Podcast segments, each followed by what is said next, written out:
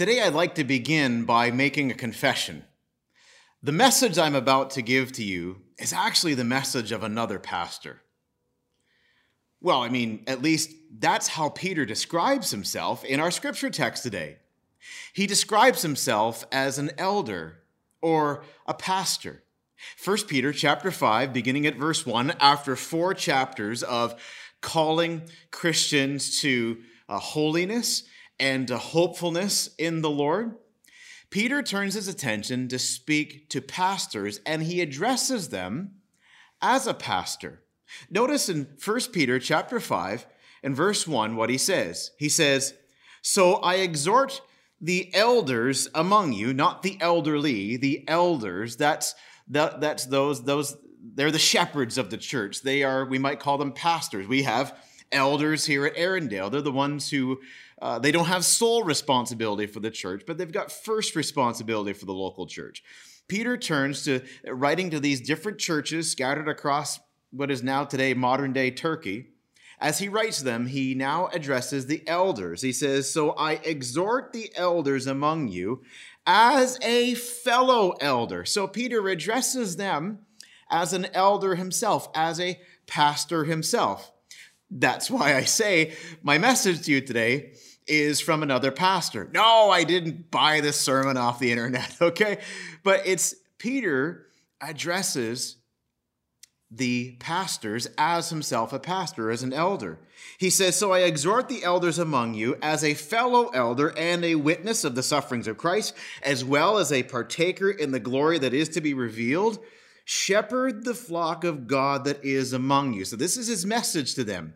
He said, Hey, listen, church leaders, Here's my message for you.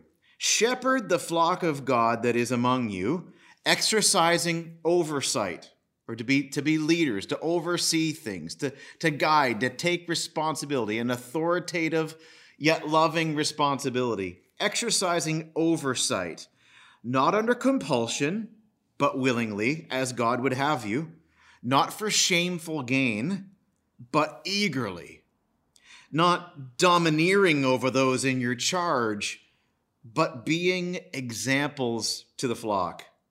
And when the chief shepherd appears, you will receive the crown of glory. Likewise, you who are younger, be subject to the elders. Clothe yourselves, all of you, with humility toward one another, for God opposes the proud, but gives grace to the humble. Now, What's Peter's message here? Well, as he addresses the elders, this passage, in this passage, Peter addresses uh, God's purposes for leaders in the church.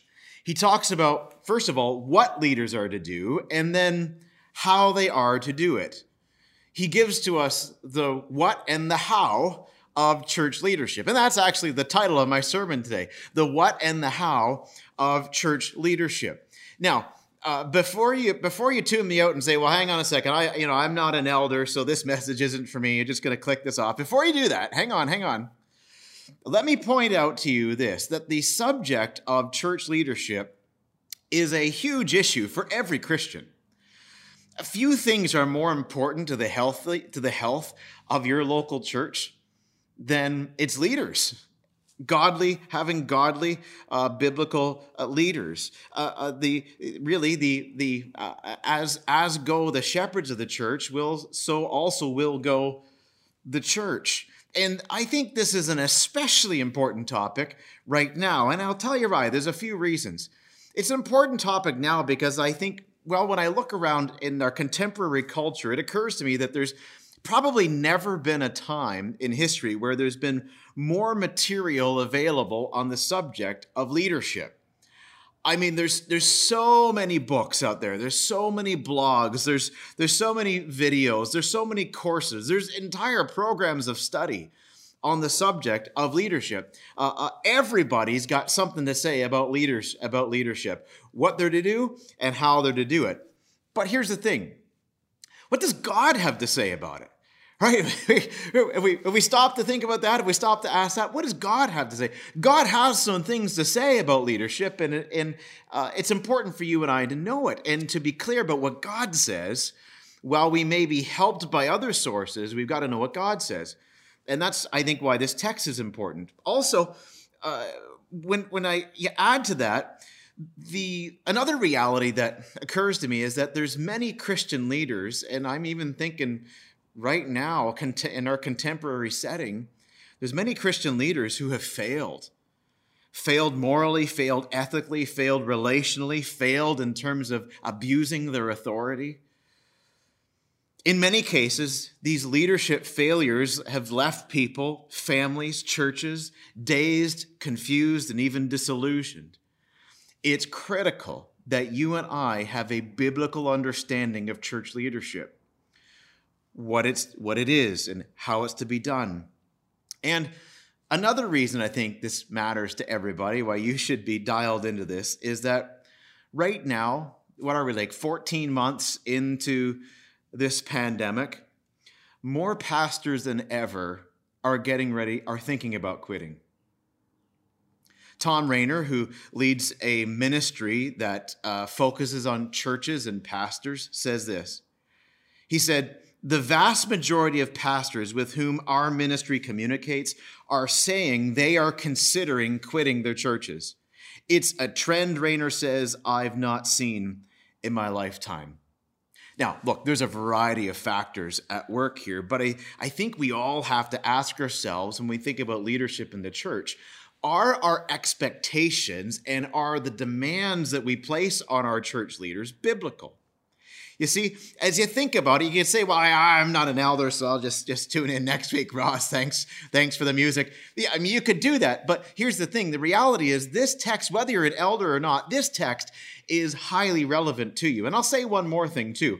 I'm framing this in terms of church leadership. It is addressed to elders, and I will apply it to elders, but not exclusively to elders, because there's there's more shepherding to be done in the local church than just what elders do, than just what pastors uh, uh, do.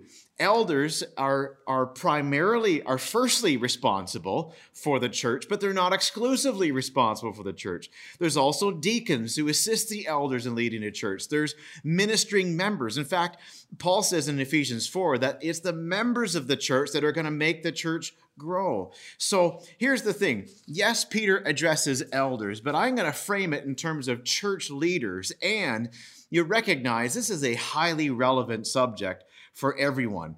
As Peter addresses the what and the how of church leadership. So I think this is a timely message, and that's where we're going to go. We're going to start, first of all, looking at what Peter says about the what of church leadership, and then the how of church leadership.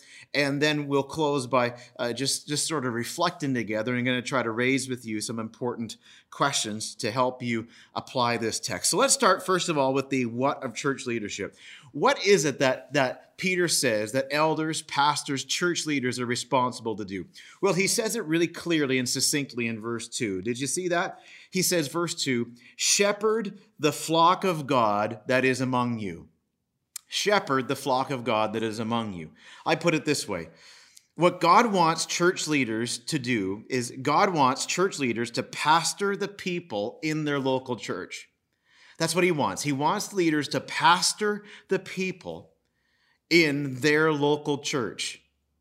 In your church, where you are, church leader, elder, pastor, your church, uh, uh, the, deacon, you, God wants you to pastor the people, to care for the souls of the people in your church. Notice that they're, uh, the, it's called the, the flock of God shepherd the flock of God. There's a metaphor, of course, as the people of the church are like a flock of sheep under the care of, of shepherds. Well, the flock doesn't belong to the under shepherds or the pastors. Whose flock is it?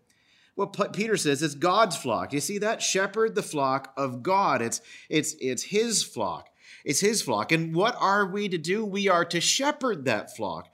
We're to care for the people. We're to care for the souls of the people whom God has entrusted to us. I mean, that's an awesome thing, isn't it? It's an awesome thing when you stand back and realize God has been pleased to carry out his will in this world through people. Uh, in general, that's what he calls us to ministry. But when you look in the local church, God has been pleased to care for and to love and to nurture his people through his people namely shepherds who are appointed to that role. What do shepherds do? Well, shepherds care for the souls of the sheep. They do this in lots of ways. They do this, they, they provide for their flocks. They provide in terms of feeding them and giving them instruction from God's word. They also guide their flock, uh, leading them, applying biblical truth, and leading them forward in mission. Shepherds also protect their flocks. They just as a shepherd in the field would protect their flocks from wolves or bears or or, or dangers that are around. Uh, biblical shepherds, church leaders, protect their flocks from false teachers and from deception, from the influences of the world. They they help them, guide them through under the when they're attacked by the enemy. Church leaders do whatever it is they can do, whatever it is that's needed to be done in order to care for the souls of their people, to help them to grow in the Lord toward greater maturity, to help them go for the Lord in mission, to help to equip them to do good on behalf of the Lord in ministry, to, to glorify the Lord together in worship. This is what church leaders are called to do. There's lots of activities and lots of responsibilities and lots of tasks that make up the work of a, an elder, a deacon, a ministry leader. But but at the end of the day, ultimately, truly, our what we are to do, the what of church ministry, is to shepherd the flock of God, to pastor the people in our local church. That's the what of Christian ministry. So, dear elder, dear deacon, ministry leader, is this, is this your mindset? Is this your focus? Eh, maybe this morning you need to get refocused, to get your mind adjusted. The task at hand is to care for the sheep, to love the sheep, to provide for them, to protect them, to guide them. Your focus is, is on the sheep, their fruitfulness, their obedience, their spiritual health.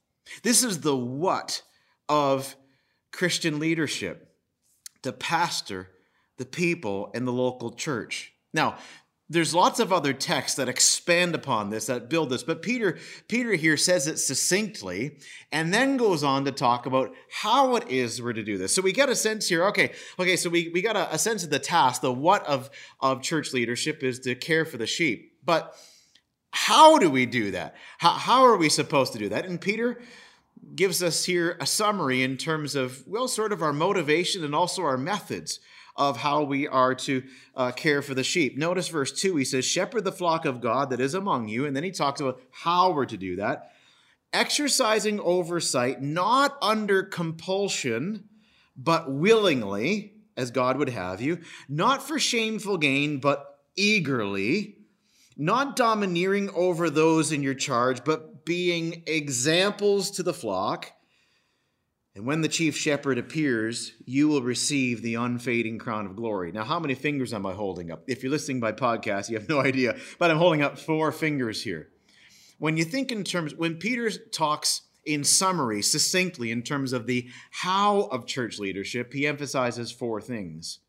First of all, God wants church leaders to lead willingly. How, does, what's the, the how of church leadership? How does God want me to shepherd the flock? How does God want me to lead my small group, to, to lead the library, to lead the tech ministry, to lead the worship to, in, uh, team? How does God want me to lead my Sunday school class, to lead in my home? How does God want me? Well, first of all, He wants me to do it willingly willingly. Some translations use the word voluntarily. I think that's helpful. It doesn't mean that, that a person cannot get paid. After all, 1 Timothy 5 and 18 says that a worker is worthy of his wages. But the idea of voluntarily or, or uh, willingly is somebody who's they're, they're, they're not doing it because they feel like they have to. They're not doing it because somebody signed them up for it, okay? They're not doing it because they were pressured or, or guilted into the task. No, they're, they're doing it willingly of their own volition. They're they're not doing it because they got voluntold. You, you know what that's like, right? Right? We're looking for volunteers and somebody offers up your name. Thanks a lot, right? I remember uh, few years ago, I was playing in a charity golf tournament, and uh, after the the the golf game was over, there was a dinner and, a, and an auction, a silent auction, and all kinds of memorabilia, mostly sporting goods that were available. And uh, you know how a silent auction works, right? There's there's different items, and in front of it there's a piece of paper, a chart. And if you want to bid on it, you put your name down there and how much you bid, and the person who has the highest bid at the end gets the uh, the item. Well, I was looking at some different items and I saw this this baseball bat that was signed by a Toronto Blue Jay, and I was looking at this bat. I'm like, wow, that's that's really nice looking bat. And then I just happened to glance down at the sheet and I saw my name on the sheet and a dollar figure next to my name. Now listen. I didn't put my name down there. Okay. It turned out a buddy of mine put, put my name on there and how much I was willing to bid on that item. And wouldn't you know it? I won the thing. I got it. And uh, fortunately, my friend, he ponied up the money and gave the bat to me. So thanks, Mike. I appreciate that. But uh, uh, listen, some people end up in church ministry kind of like that. Right? Their, their, their, their, their wife shoved them into doing it. Somebody guilted into them, their, their, their friend guilted them into taking it on. They just sort of like, ah, I don't want to. Peter says, listen, shepherds need to shepherd willingly Church leaders, church leaders, good church leaders, the kind of leaders that God wants leading his people, are those who are willing for uh, the, the task.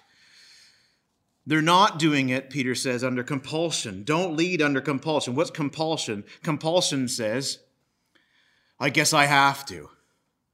Nobody else will, so I guess I have to. It's when you feel pressured into it. Now, there's some telltale signs that you are leading your ministry under compulsion. What are they? Well, one is when there's frequent grumbling, and the grumbling comes from you. Like when you overhear yourself, your own internal dialogue or talking under your breath, and you hear a lot of grumbling about the ministry and about the people involved in the ministry, you just might be leading under compulsion. And by the way, if you're leading under compulsion and grumbling, you're probably not leading very well. Frequent grumbling is a sign that you're leading under compulsion. Another sign you're leading under compulsion is when you find yourself just steadily, regularly doing the bare minimum. Like you're not energized about it because you don't you don't desire to do it. Frequent grumbling, doing the bare minimum, like everything's an effort.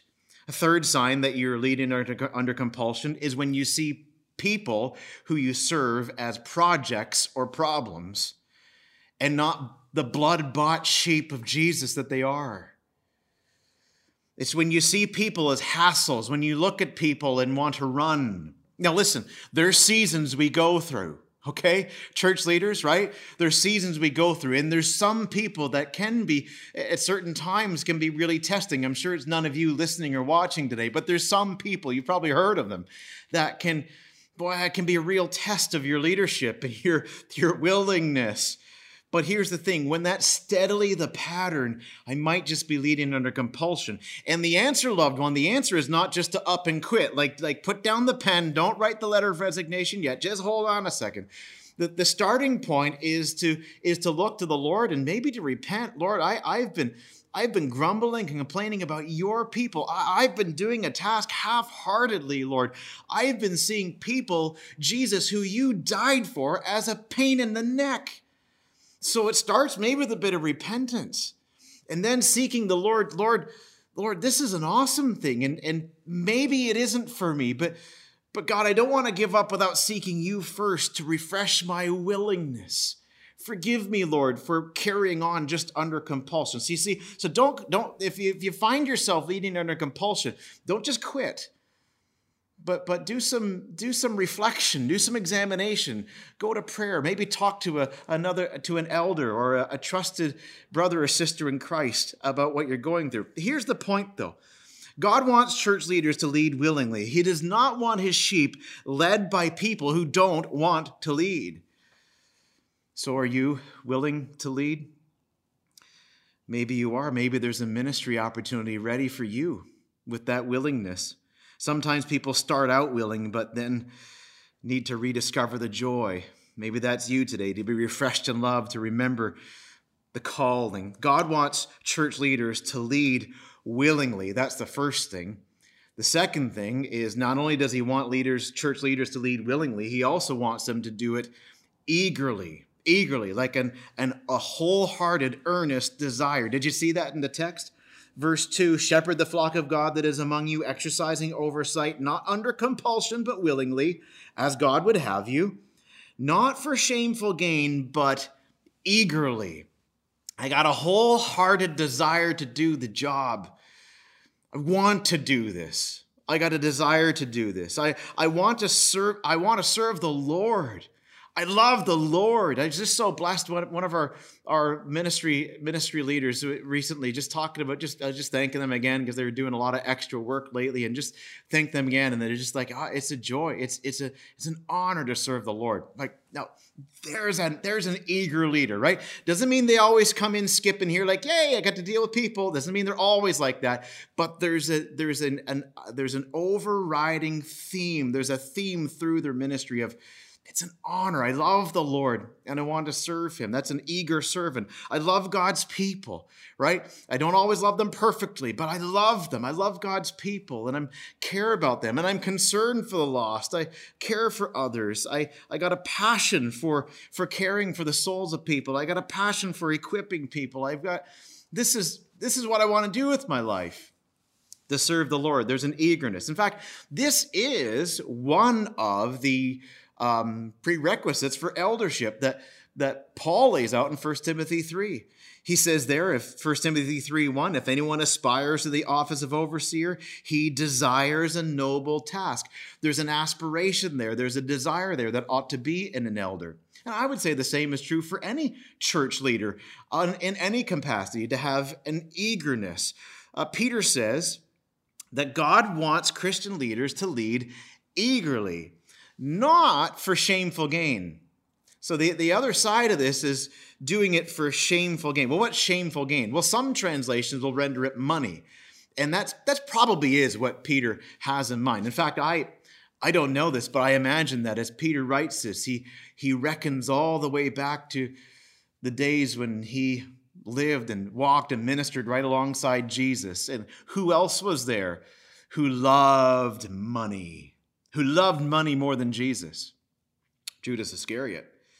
We read there that Judas had an unhealthy love of money that really was part of that whole betrayal when Jesus, leading up to the crucifixion of Jesus. Peter, when he says that a leader should not be doing it not for shameful gain, exercising oversight, sorry, shepherd the flock of God that is among you, exercising oversight, not under compulsion, but willingly as God would have you, not for shameful gain.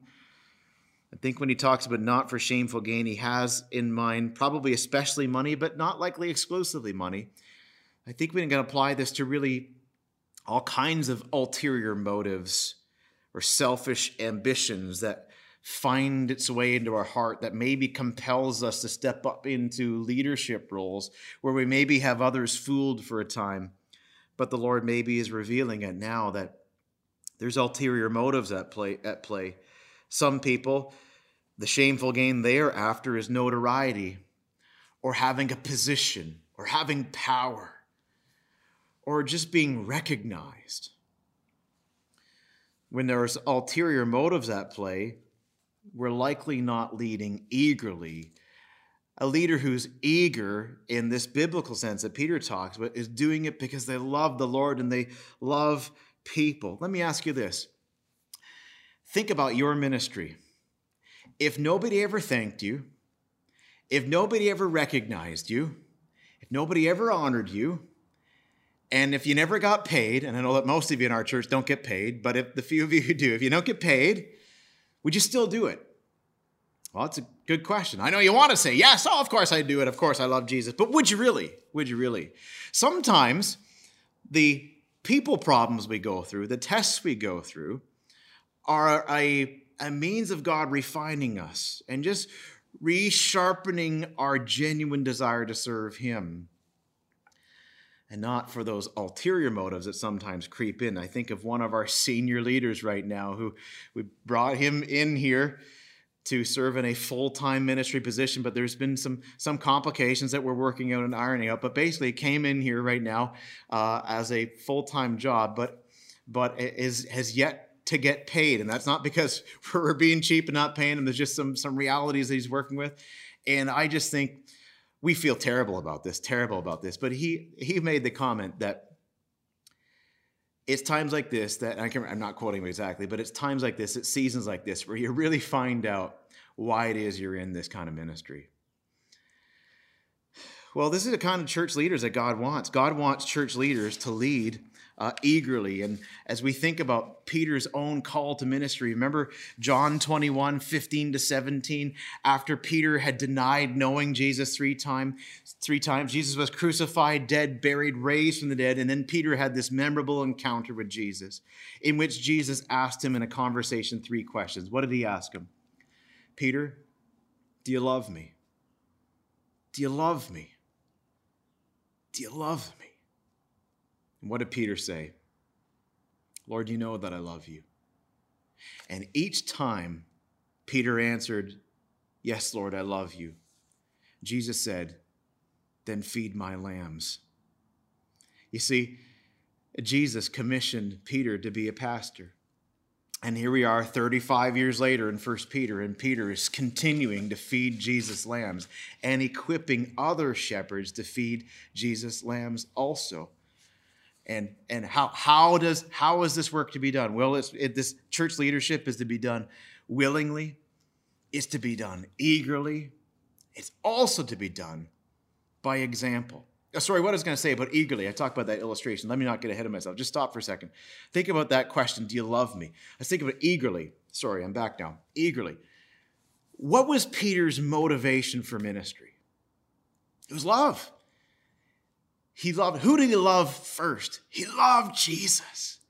That's, that's where the eagerness comes from. It comes from a love for Christ, a love for Christ. If you find yourself in the ministry not particularly eager, you need to go back to your first love, right? So, I mean, you don't need to get a, get a motivational speaker. You don't need a strong cup of coffee, although that never hurts. But what you need to do really is you need to get back to your first love. Why am I doing this? I do this because I love Jesus. Do you love him? Do you love him? Well, then serve him. And when you love him, you know who else you'll love? You'll love his people. Like if you don't love his people, then it may be that you don't love Jesus. You got to go back to your first love, refresh and renew that first love of Jesus to renew your eagerness. So, so church leaders, what does God want? God wants church leaders to lead willingly. He wants them to lead eagerly. Thirdly, now he wants them to lead by example. By example. Do you see that in the text? Shepherd the flock of God that is among you, exercising oversight, not under compulsion, but willingly as God would have you, not for shameful gain, but eagerly. Now, thirdly, verse 3 not domineering over those in your charge, but being examples to the flock, being an example. God wants church leaders to lead by example. Are there things, is there instruction that we give? Oh yeah, absolutely. Look at Peter, right? He's he's instructing lots of instructions in this book. But it's not he doesn't lead merely by instruction. He also leads by um, uh, applying those instructions, by modeling those instructions, by living it out. Christian leaders know the way and therefore show the way of following Jesus. They don't just tell people to follow Jesus and don't just tell them how to follow, but show it, model it in your life. That's what God wants. He wants church leaders to lead by example. Think of, the, of how we see this in the Apostle Paul. 1 Corinthians 11, verse 1, just by way of example, he says this to the Corinthians. He says, Be imitators of me. Now, what, what a statement. Be imitators of me. What's an imitator? Somebody who copies, somebody who does what that person does. Be imitators of me. In other words, follow my example. Be imitators of me as I am of Christ. He told Timothy also to set an example in his pastoral ministry. 1 Timothy 4:12. He said to Timothy, "Set the believers an example in speech, in conduct, in love, in faith, in purity." Um, let me ask you this if the people you lead were to imitate you, how much more would they be conformed to the likeness of Christ?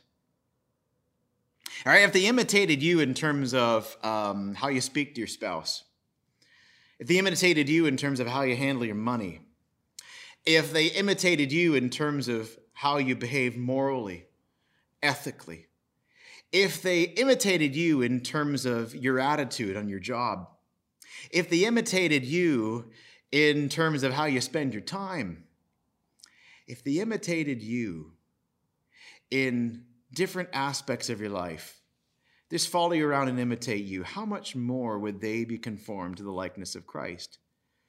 Now, that's a convicting, introspective question, isn't it? But it's a question we've got to ask because God wants church leaders to lead by example. Remember a guy I, I knew years and years ago when I was in Bible college.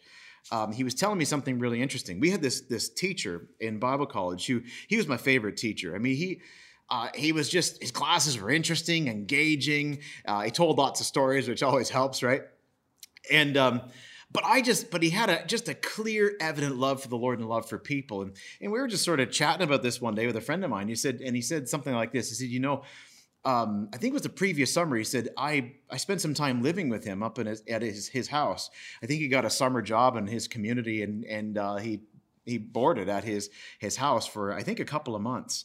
And he said it was the most amazing experience because I got to see what he was like, like when no one else was looking. I got to see him in his own home and how he how he treated his wife and how he he treated others and how he conducted himself, even behind closed doors. And well, he was just telling me he's the real deal. That's that's the kind of leader God wants me to be as a pastor. That's the kind of leader God wants our elders to be, our deacons, our ministry leaders. That's that's what God wants us to be as as church members who minister to each other, people who lead by example.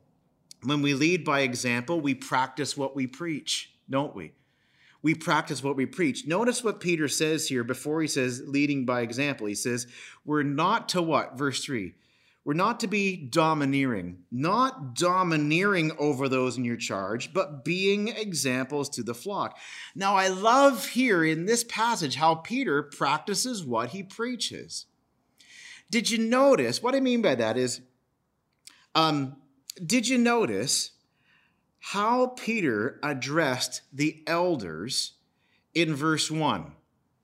Remember that? He says, So I exhort the elders among you. Exhort. Isn't this interesting? Now, Peter's an apostle. He's got Jesus given authority. Okay? Like we read we read the book of First Peter and it's not like there's any part of this that is optional, right? Like Peter's an apostle, he's got he's got Jesus given authority. So he could he could say, "Now listen elders, I order you. I'm commanding you. I demand that he could have and he wouldn't be wrong." Because he has that kind of authority. But notice that's not how he approaches them. He doesn't he's not domineering Far too many church leaders are domineering. They are belligerent in how they speak and in their posture toward people. They speak harshly. They are sometimes demanding, exacting, and what's even more frustrating is that they're often hypocritical. I mean, isn't, isn't that just drive you crazy when people are hypocritical, especially in leadership? You know, when we lead by example, you know what we do? We practice what we preach. And Peter here says, we're not, we're not going to be domineering. No, no, what we're going to lead by example. And that's what Peter does. He sets the example. In his very tone in this text, he shows them how to lead by example, speaking uh, by exhortation. He also practices humility here, doesn't he? Right? So when we think of being not domineering, he it's somebody who's not domineering is is humble. Did you notice how Peter how he describes himself. Remember how I began my sermon? I said, I'm bringing you a message today from another pastor. Well, that's how Peter describes himself as a fellow elder. He says, verse 1, I exhort the elders among you as a fellow elder. He, he identifies with those that he addresses. He calls himself a witness to the sufferings of Jesus. Well, certainly we might think in terms of the cross of Christ and Peter being around those times, but I think Peter especially has in mind being a witness of the sufferings of Jesus being a witness in the sense, too, of how, well, these believers he's writing to were witnesses of the sufferings of Jesus, in that they participated in the sufferings of Jesus. Because of Jesus, they suffered. And Peter's like, I, I've suffered too. I've borne witness to the sufferings of Jesus. Yes, in the cross, but also in my life. Peter identifies with them. There's lots of ways he could have identified himself. He could have addressed himself as an apostle. He could have reminded them that he was the rock that Jesus referred to. Jesus looked at me and said, You are Peter, and on this rock I will build my church. He could have reminded them that amongst the 12, that Peter was the first among those equals. He could have, but he didn't. Why? Because he practices what he preaches. He practiced what he preached. He, well, he's the kind of leader that God wants us to be, who leads by example. Listen, our example is a powerful thing. It can bless the church or it can be a bane for the church. Listen to Alex Strauch. He says this If elders are petty tyrants who lord their authority over the local church, others will follow their example, abusing and fighting one another to gain power and recognition. You show me a church that's fighting and bickering and dividing, and I'll show you a leadership that showed them how to get it done. Strauch says if elders are examples of uncompromising fidelity to Scripture, then the congregation will be loyal to Scripture. If elders trust God, the people will trust God. If elders love God and His people, the people will love. If elders are peaceful, gentle, loving, and prayerful, the church, for the most part, will emulate their pattern. If the elders are humble, the people will be humble, avoiding much contention. If the elders are servant leaders, the church will be marked by Christ like humble servanthood. If I want to know what kind of leader I am, I guess I need to look at the sheep that I lead. And you can say that too in your area of ministry and responsibility church leader, deacon, elder, brother, sister. God wants church leaders who will lead by example. When we lead by example, we practice what we preach. We're not domineering, but we're humble. Yes, we know the way. Yes, we teach the way, but we also show the way and show how it's done. And really, listen, listen. It's a powerful way to do ministry. Don't under don't underestimate the power of a life yielded to God on display for others to see. Not, not a pride thing like, hey, look at me, but, but a Christ exalting thing. Look at the work of Christ in me and seek this for yourself also. That's the idea. God wants church leaders who are to lead willingly, eagerly, by example. And now, finally, one more thing God wants church leaders who lead in hope.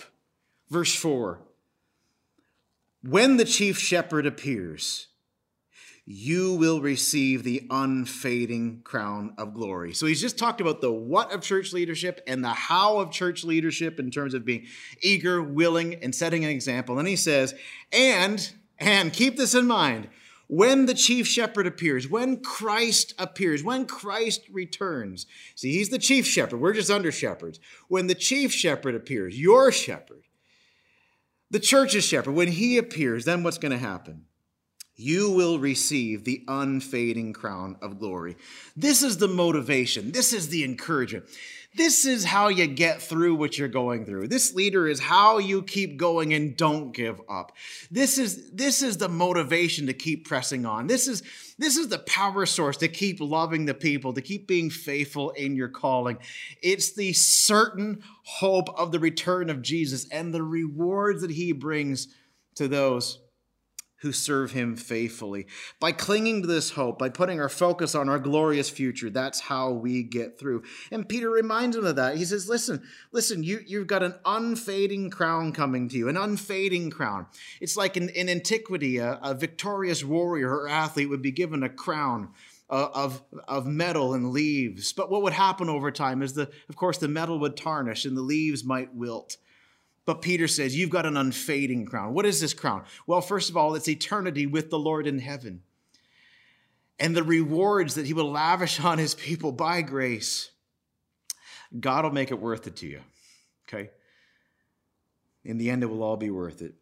And it's certain, too. It's certain that it will happen. Listen, get a hold of this verse. I think I told you before that Sidney Crosby, the famous Canadian hockey player, uh, in his gymnasium where he works out in the summer, he puts a big picture of the previous year's Stanley Cup champion holding the cup over his head.